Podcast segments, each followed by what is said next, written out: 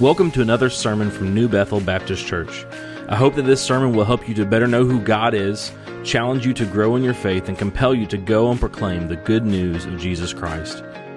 If you have your Bibles this morning and you want to turn to Colossians chapter 3, verses 18 through chapter 4, verse 1. Colossians 3, 18 through chapter 4, verse 1. So today we've gotten to the point in Colossians we're going through uh, a part where we talks about the family. As the, the heading would, would say rules for Christian households. And here's one of the things, as you've noticed, we've gone through the book of Colossians, we've gone through several other books where we seek to go through essentially the whole book, um, where we read different portions and go through it. One of the benefits for that is that at times you come to passages that if you're just picking what you want to preach on, you maybe skip. Um, maybe they're a little uncomfortable. And this is a passage that I know for sure for some people causes tension for them. Uh, so here's the thing that I want us to remember as we go through this. And one of the things about this is we know that, that uh, this is something that has been taught in different places. So we're going to read Colossians, but as we go through this, we're also going to look toward Ephesians, where there's a very similar passage that even adds to some of this and, and kind of gives us a, a, comprehensive perspective. But here's the thing we have to remember uh, when we come to Scripture, we, we hold to and we believe that there is a biblical authority, that God, this is God's Word. And so we want to figure out what it says and what it means for us. And so there's times where I'm sure each and every one of you, I, I hope at least, have come to something in Scripture and you've been like, that makes me a little uncomfortable and we figure out what it's saying to us and how we need to live based off what it's saying to us. Um, but uh, but let's, let's go to the Lord, let's go to this passage, and then we'll go to the Lord in prayer. Starting in verse 18 Wives, submit to your husbands as is fitting in the Lord. Husbands, love your wives and do not be harsh with them. Children, obey your parents in everything, for this pleases the Lord. Fathers, do not provoke your children, lest they become discouraged. Bondservants, obey in everything those who are your earthly masters, not by way of eye service as people pleasers, but with sincerity of heart, fearing the Lord. Whatever you do, work heartily as for the Lord and not for men, knowing that from the Lord you will receive the inheritance as your reward. You are serving the Lord Christ. For the wrongdoer will be paid back for the wrong he has done, and there is no partiality. Masters, treat your bondservants justly and fairly, knowing that you have also have a master in heaven. Let's go to the Lord in prayer this morning. Father, we thank you for this day that we can gather together, and we thank you for your word. And Lord, I pray that you would work within each of our hearts to remove any distractions, any preconceived ideas that we might have about uh, what we think, Lord, and just that we would focus on what you were saying to us this morning. That you would help us to see what your will is for us, what your will is for the family, and how you would call us to follow you with our lives. It's in Jesus' name that we pray. Amen.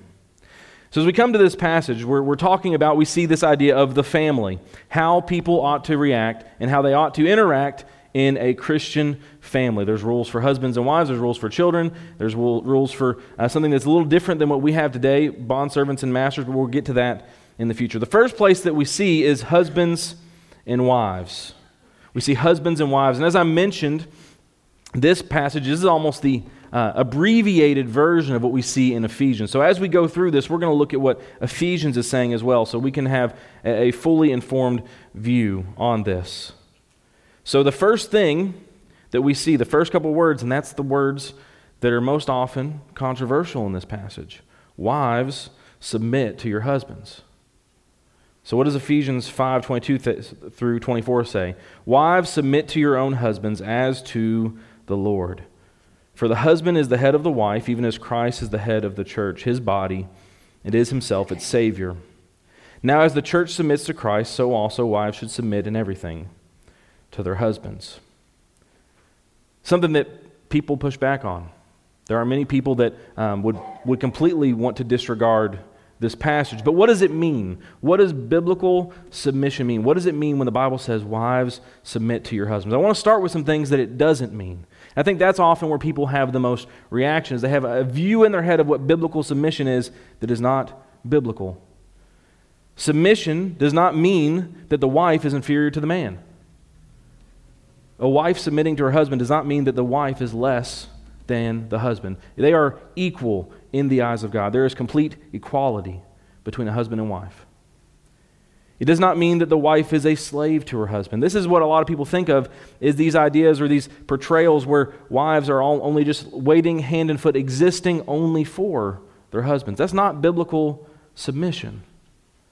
It's not this idea of everything that happens, the wife must simply just be, be someone that's, in the, that's seen and not heard, right? These ideas that you've, you've seen portrayed in society at times or, or people speak against. That's not what the Bible is talking about.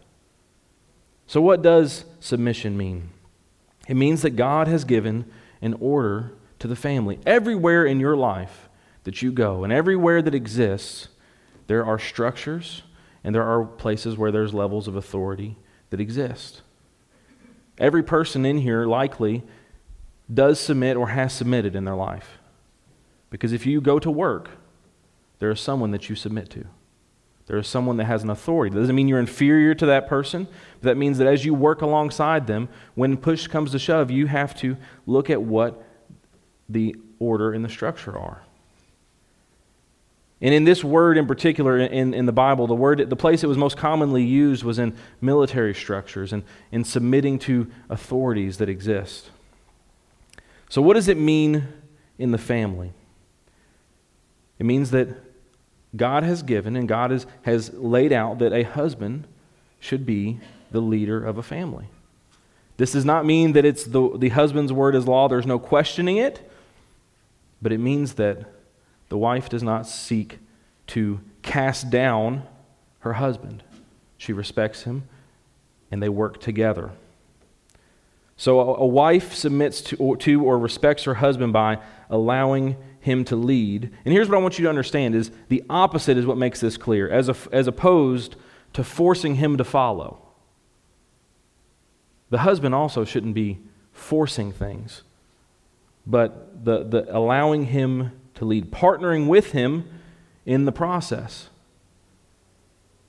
If you look through Scripture, and, and, and Sarah is given as as an example of biblical submission to Abraham, but if you look through that, that book, she's talking to him. She's giving him advice. She's giving him counsel. She partners with the husband in the process of the family, as opposed to being disengaged with the life of the family. She also does it by supporting and challenging him. Supporting him as he leads, but also challenging him to make sure that things are right. Like I said, submission is not blind obedience, but it's walking within God's will for the family. And here's the thing I don't ultimately think that many wives are actually opposed to biblical submission. They are opposed to the distortion of submission that the world has portrayed to uh, it to be. And as well as sometimes we have to admit and recognize that sometimes churches portray it that way as well. But respecting, partnering with, and following a man that is chasing after God is not an objectionable command. Saying that you should follow a man and you should partner with them, you should support them and work toward a common goal. I don't think that's very objectionable.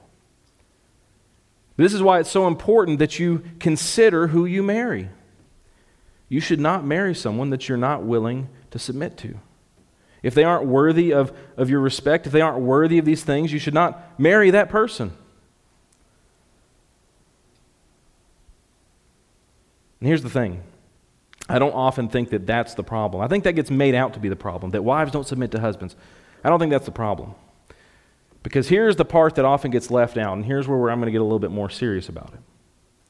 Husbands, love your wives.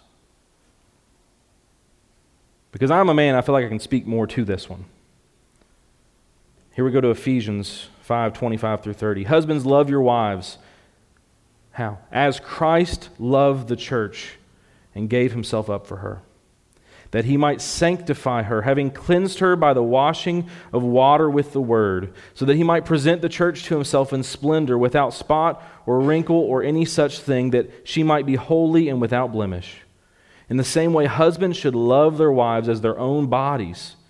He who loves his wife loves himself. For no one has ever hated his own flesh, but nourishes and cherishes it, just as Christ does the church, because we are members of his body. And I want this to be clear. This is not just an idea of saying, I love my wife. It is an active engagement in how you live in loving your wife. The example that is given of how husbands should love their wives is as Christ loved the church. What did Christ do for the church? He died for her. He gave his life. He gave his life to build her up, to, to nourish her, to protect her, to do all of these things. And again, we see the sinful distortion of how marriage is presented to men. Right? There's this idea that, oh, when you, marry, you get married, it's like, you're, it's like a jail sentence. Or this idea of, right, you, wives are often called the old ball and chain. What does that mean? It's that you think about jails in the, in the old days where they would have an ankle attachment to you with a chain and a heavy ball so you couldn't escape. There are people that act as though their marriage is this thing that ties them down. If they would, and they'd be so much happier if they weren't married. Husbands, love your wives. Marriage is a gift from God, and this means that husbands love their wives by sacrificing for them. Christ gave himself for the church. This means that husbands are supposed to sacrifice for their wife, for their family as opposed to sacrificing them. When we think about people's lives, when we think about marriages that struggle, there are times where husbands might s- sacrifice their family in pursuit of other things, their career, whatever it may be. Husbands sacrifice for their wives, for their families, as opposed to sacrificing them. They should care for them as, as opposed to neglecting them protect them as opposed to harming them, and nourishing them as opposed to letting them wither. This is the responsibility of the husband as they are engaged in a biblical marriage. And this is why I, I don't think men do this very well. Because so often when people read this passage, the only thing growing up that I heard people not like was, Wives, submit to your husbands. And that's the part that gets focused on. But you know who's easy to submit to? A husband who loves their wife. Because they know that that's a person they want to follow. They know that's a person that has their good in mind. The problem is not only that, not, that many men are not worthy of submitting to, and they don't lead in any distinguishable way. In the vast majority of cases, from my experience growing up in church my whole life, the ones who don't attend church for, for no reason. I'm not saying because of work, I'm not saying because of other commitments they, they have to miss a Sunday. The ones who stay home are men. The ones who bring their children alone while their husband's doing something, well, it's their husband. Usually it's the husband doing something else. Who's leading? Where's the leadership of that man? Where's the leadership of the man saying, I value my relationship with Christ and I want to invest in my wife, I want to invest in my family, so I'm going to make sure that we get to church. I'm going to make sure that I build this up. It's been absent in many ways. Oftentimes, when people would step up in the church to serve, too often it's women alone that step up, willing to serve, willing to give their time, willing to lead in the church in their faith because the men aren't there. Men have to be people We're following after Christ. So here's where we sum it up. Ephesians 5:33. However, let each one of you love his wife as himself, and let the wife see that she respects her husband. The reality is that many marriages fail. We know that in America. I think it's 41% of first marriages end in divorce. And I say first marriages because once you go past the first one, every subsequent marriage is more likely to end in divorce. It's a high rate. And oftentimes, it's not just because one person's unhappy, both people tend to be unhappy in these situations. And I think that God is getting at something here with the way this is set up that men, I, I believe, as a generality, feel very fulfilled in their marriage when they feel respected. They feel like their wife values them. They feel like they, they, their wife trusts them. They, they feel respected. And wives, I think, long for the feeling of love and support and being cared for by their husband. But what happens most often is that people are selfish in marriage rather than selfless. Because it's really easy to say, Well, I don't think my wife respects me enough. And it's really easy to say, I don't think my husband loves me enough. But you know what's hard to say? I need to do a better job loving my wife. I need to do a better job respecting my husband. A marriage succeeds when both people are focused on being the best spouse for the other. When both people look at what their biblical commands are to do and seeks to do those things regardless of the state of the other person. Now, hear me on this because there are situations that, that, I'm ta- that can be talked about that are far beyond this. Not only is, is a husband maybe not living up to their, their capacity, but they're being harmful. I'm not talking about those situations right now.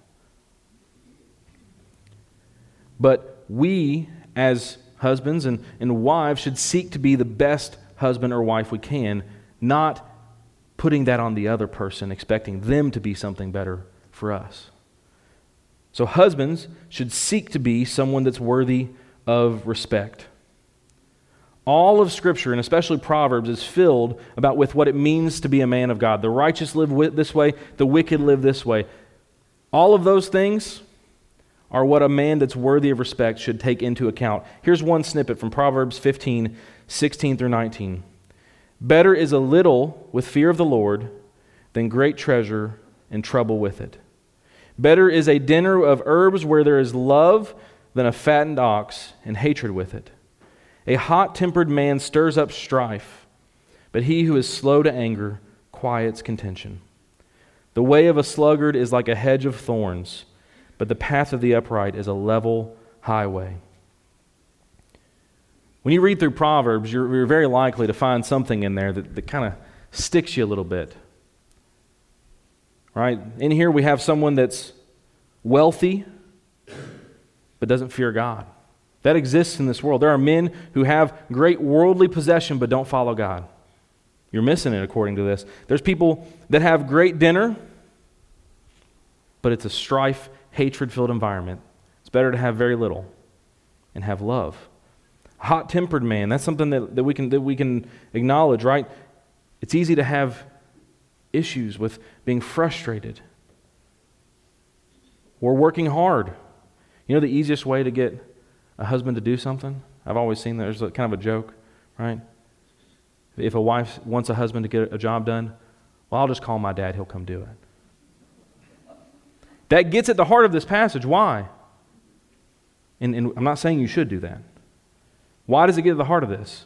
Because you're saying, I want to follow you, I want to respect you, but you're not getting it done, so I'm going to look to another man to do what I'm asking you to do. That that's kind of what this is saying you shouldn't do. But what also should the man do? Follow, should, should serve, should be there. So here's the thing when you aren't someone who's living in a respectable way, how can you expect your wife to respect you? In the same way, wives should seek to be someone that is easy to love. We've all met people that are difficult to get along with. And the first place you should seek to be easy to get along with is in your marriage. I, I came across this passage, and Jade and I were laughing about it because it's kind of funny, I think. But Proverbs 21 9 says this It's better to live in the corner of a housetop than in a house shared with a quarrelsome wife. I like the way the NLT says it a little bit better. It says that it's better to live in the corner of an attic than with a quarrelsome wife in a beautiful house. And I asked her if I could tell you this because it was funny. It was right after I'd found this passage. And we were just kind of bickering one day as we were putting the kids to bed. And uh, where our kids' bedrooms are is where our attics are. And so we're just kind of fussing back and forth. And, and I just go over to the door and I start to open it. And I just look at her. And she says, Go on in there then.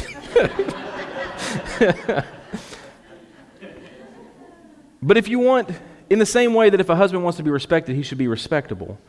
If a wife wants to experience the love that this is talking about, her focus shouldn't be on why doesn't he love me? It should focus on being someone that isn't quarrelsome. It is easy to love. And in the same way, husbands, you should love your wives when they're unlovable. Because there's going to be dark days in your marriage. But even when it's hard, husbands, you love your wives as Christ loved the church. Because the greatest example of that, how did Christ love the church? What was the state of the church? While you were still sinners, Christ died for you. So while your wife is at her lowest point, you love her. When she doesn't respect you like she should biblically, you love her. In the same way, wives respect your husbands when they aren't respectable. When you submit in these circumstances, you remind him of who he should be, and, this is the important part, you honor the Lord. And one thing about this, it's so important who you marry because you shouldn't marry someone you, that's not going to lead well, but it happens. And here's what Peter says about this 1 Peter 3 1 through 2. Likewise, wives, be subject to your own husbands so that even if they, do, if they do not obey the word, they may be won without a word by the conduct of their wives, when they see your respectful and pure conduct. Because when a husband loves their wife when they're unlovable, it reminds them of who they are in Christ. Even when you're in this place, I'm going to love you and I'm going to help you from here. And when the husband is respected by the wife, even when he's being unrespectable, he's reminded of who he's supposed to be in Christ and reminded of how he ought to live because of the way the wife is respecting and loving him. So, in this, communication is key. Again, submission doesn't mean you, you, are someone who's seen and not heard. It means you talk with one another. You are a partnership. And that's part of where marriage comes from. I knew when I was called to ministry at a young age that whoever I married, we were going to have to be on the same page. Because submission doesn't mean a wife doesn't have a career, it just means that the, as, as a family, you work together. I, I knew people that they had totally different career ideas. One was going to be traveling everywhere, one was going to have to be f- firmly planted. Guess what? They were wise in not pursuing that marriage, in ending it before it was a marriage. Because if you don't think about these things, what happens? Resentment. So communication is key. For a husband, I feel respected when you do these things. I feel disrespected when you do these things in a loving way, a kind way. Or for a wife, I feel loved when you do these things. I don't feel loved when you do these things. And above this, you have to remember you are on the same team. Your family, your marriage exists to honor God, and you're on the same team, working toward the same goals. And for people who are in a situation before this, if you're not ready to play the role that you're called to in marriage, if you're not ready to give yourself to another person, you shouldn't be married. That's not a shameful thing. Uh, in our world, people kind of act like life begins when marriage begins, but the Apostle Paul says if you don't feel like you have to get married, don't do it. You can serve God better. Because when you get married, you got to think about your wife, you got to think about your husband. That's how it works. It's another, but it, marriage does not, because marriage does restrict you, it changes your life. It does give you more responsibility, but a biblical marriage will nourish you and a biblical marriage will be a source of God's grace and blessing in your life. And it's within this that this biblical marriage where children should be raised. So we see also him talk about children and parents in this passage. Ephesians also talks about it 6 1 through 4. Children, obey your parents in the Lord, for this is right.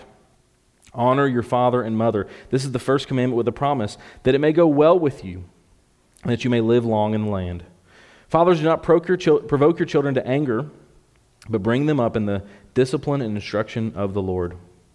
This is pretty clear cut for children. If you're a child in this room, you are, your parents are the God given authority over you, especially while you're at home. I think that this extends beyond that. You're supposed to have a respectful relationship with your parents, but you should remember in most cases that your parents have your best in mind. Rules don't exist to hurt you, but to protect you and your obedience to your parents honors God. And I think in the same way where he said that a, a, wife that submits to an unbelieving husband can lead him to the Lord, children that submit to unbelieving parents can lead them to the Lord.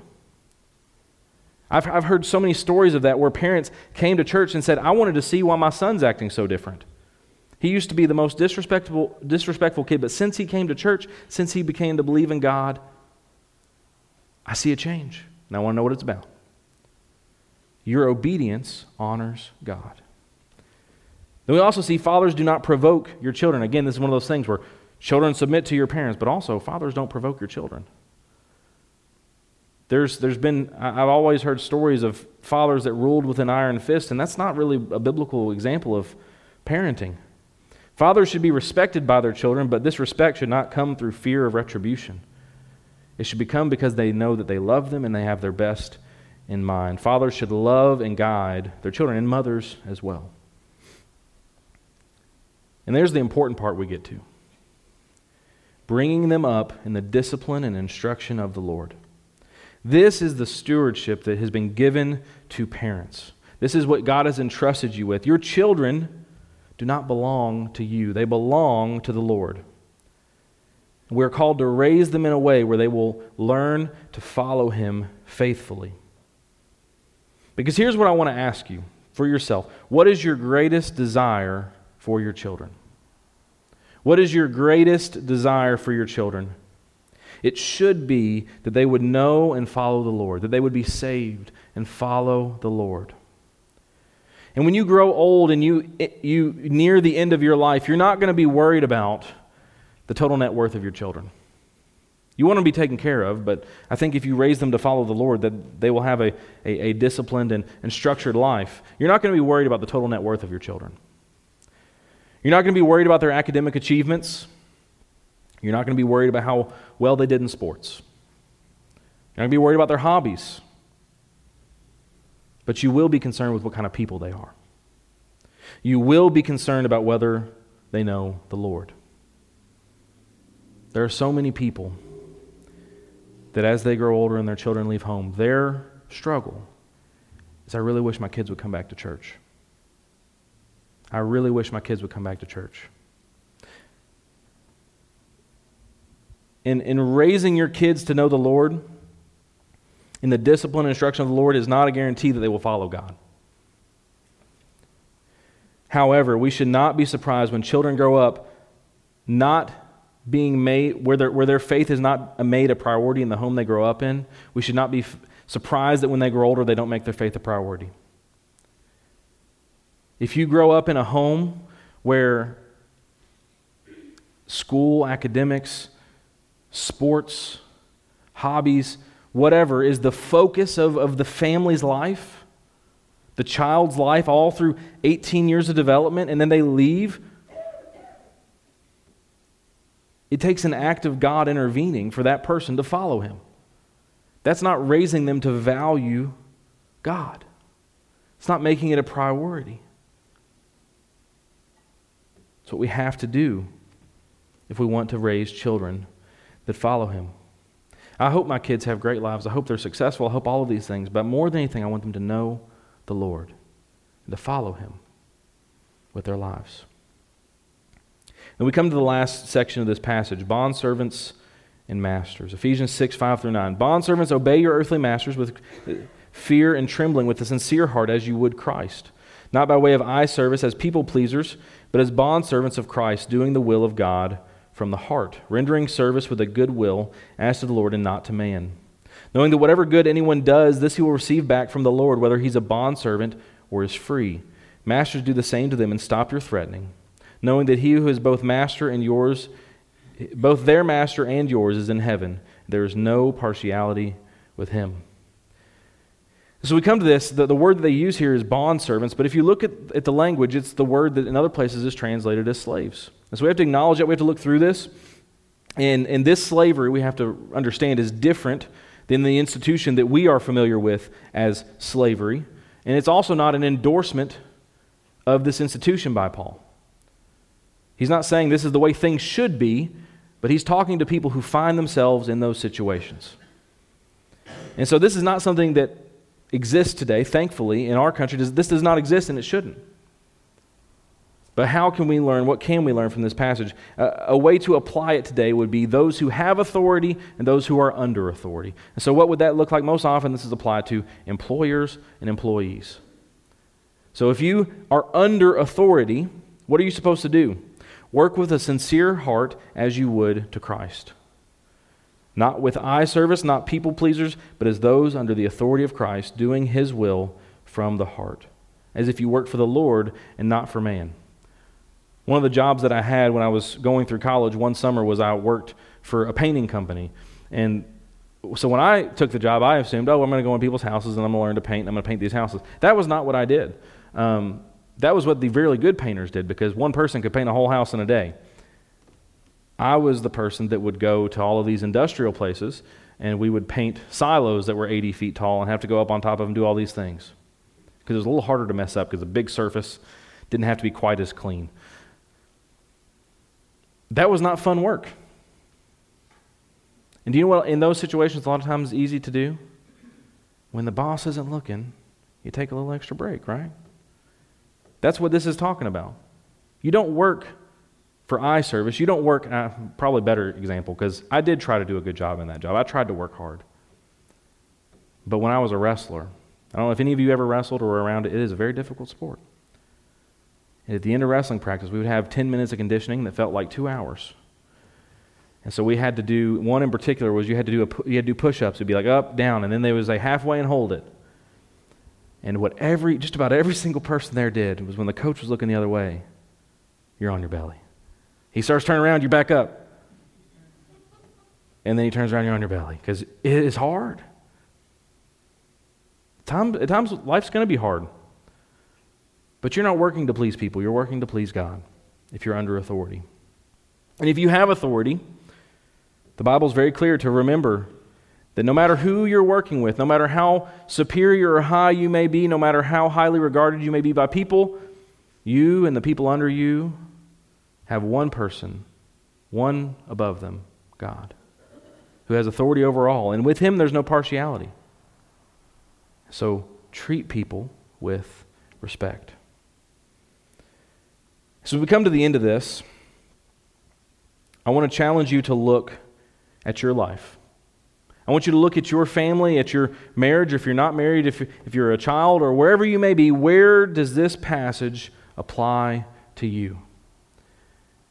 And as we do every week, the challenge I want you to answer is what is God calling me to do? Because here's what I'm telling you. If you're sitting there and you're like, I really hope my wife heard this sermon, I really hope my husband heard this sermon, I really hope my children heard this sermon, you're missing it.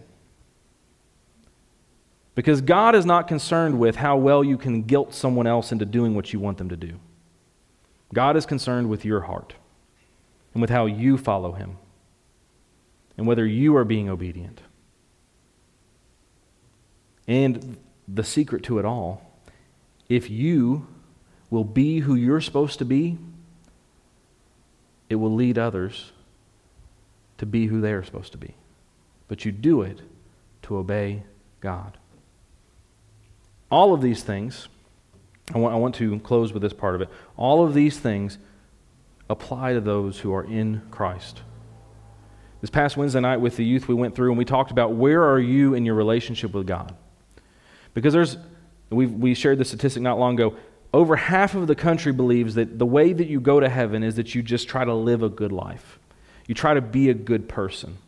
The Bible is so clear that by our own good deeds, by our own good effort, no one will come to salvation.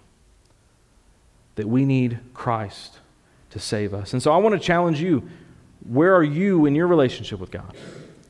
Do you believe there is a God? Like, just in a general statement, do you believe there is a God? Do you believe in the God of the Bible? Do you know that you are a sinner that needs salvation, that you can't earn your salvation? If you know that, do you believe that Jesus Christ is the Son of God who died on the cross for your sins so that you might be saved? If you believe that, have you done anything about it? Have you repented of your sin? Have you asked Him to save you, to forgive you, so that you can follow Him more faithfully?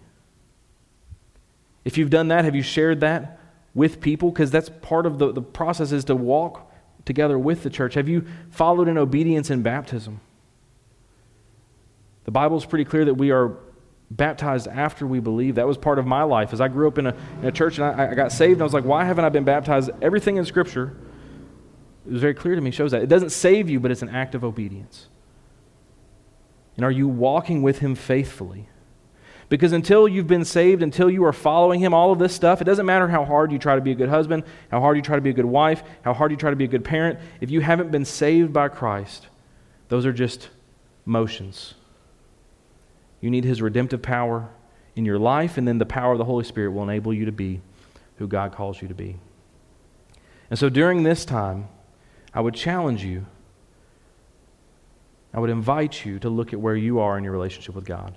What does this passage say to you about what you need to do in your life? What is, where are you in a relationship? Do you know Him this morning? If you don't, today is the day to follow Him in obedience, to take the next step in obedience in your faith.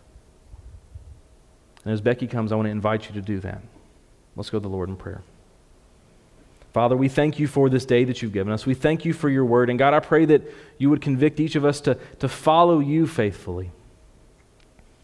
Lord, that, that our hearts would be seeking after following your will for our lives and, and doing what you want for us. That you would help us to see what you want, that you would help us to follow you faithfully. God, I pray that if there are any here who don't know you, that today would be the day they would come to you in salvation. God, I pray that wherever we might be, that where each of us might be, that you would show us what the next step for us is and that we would be faithful in taking that step today. Lord, I pray that you'll be with us in Jesus' name. Amen. We hope this sermon has been a blessing to you today. If you have any questions about what you've heard, we would love to hear from you through our church Facebook page, email, or by calling the church office.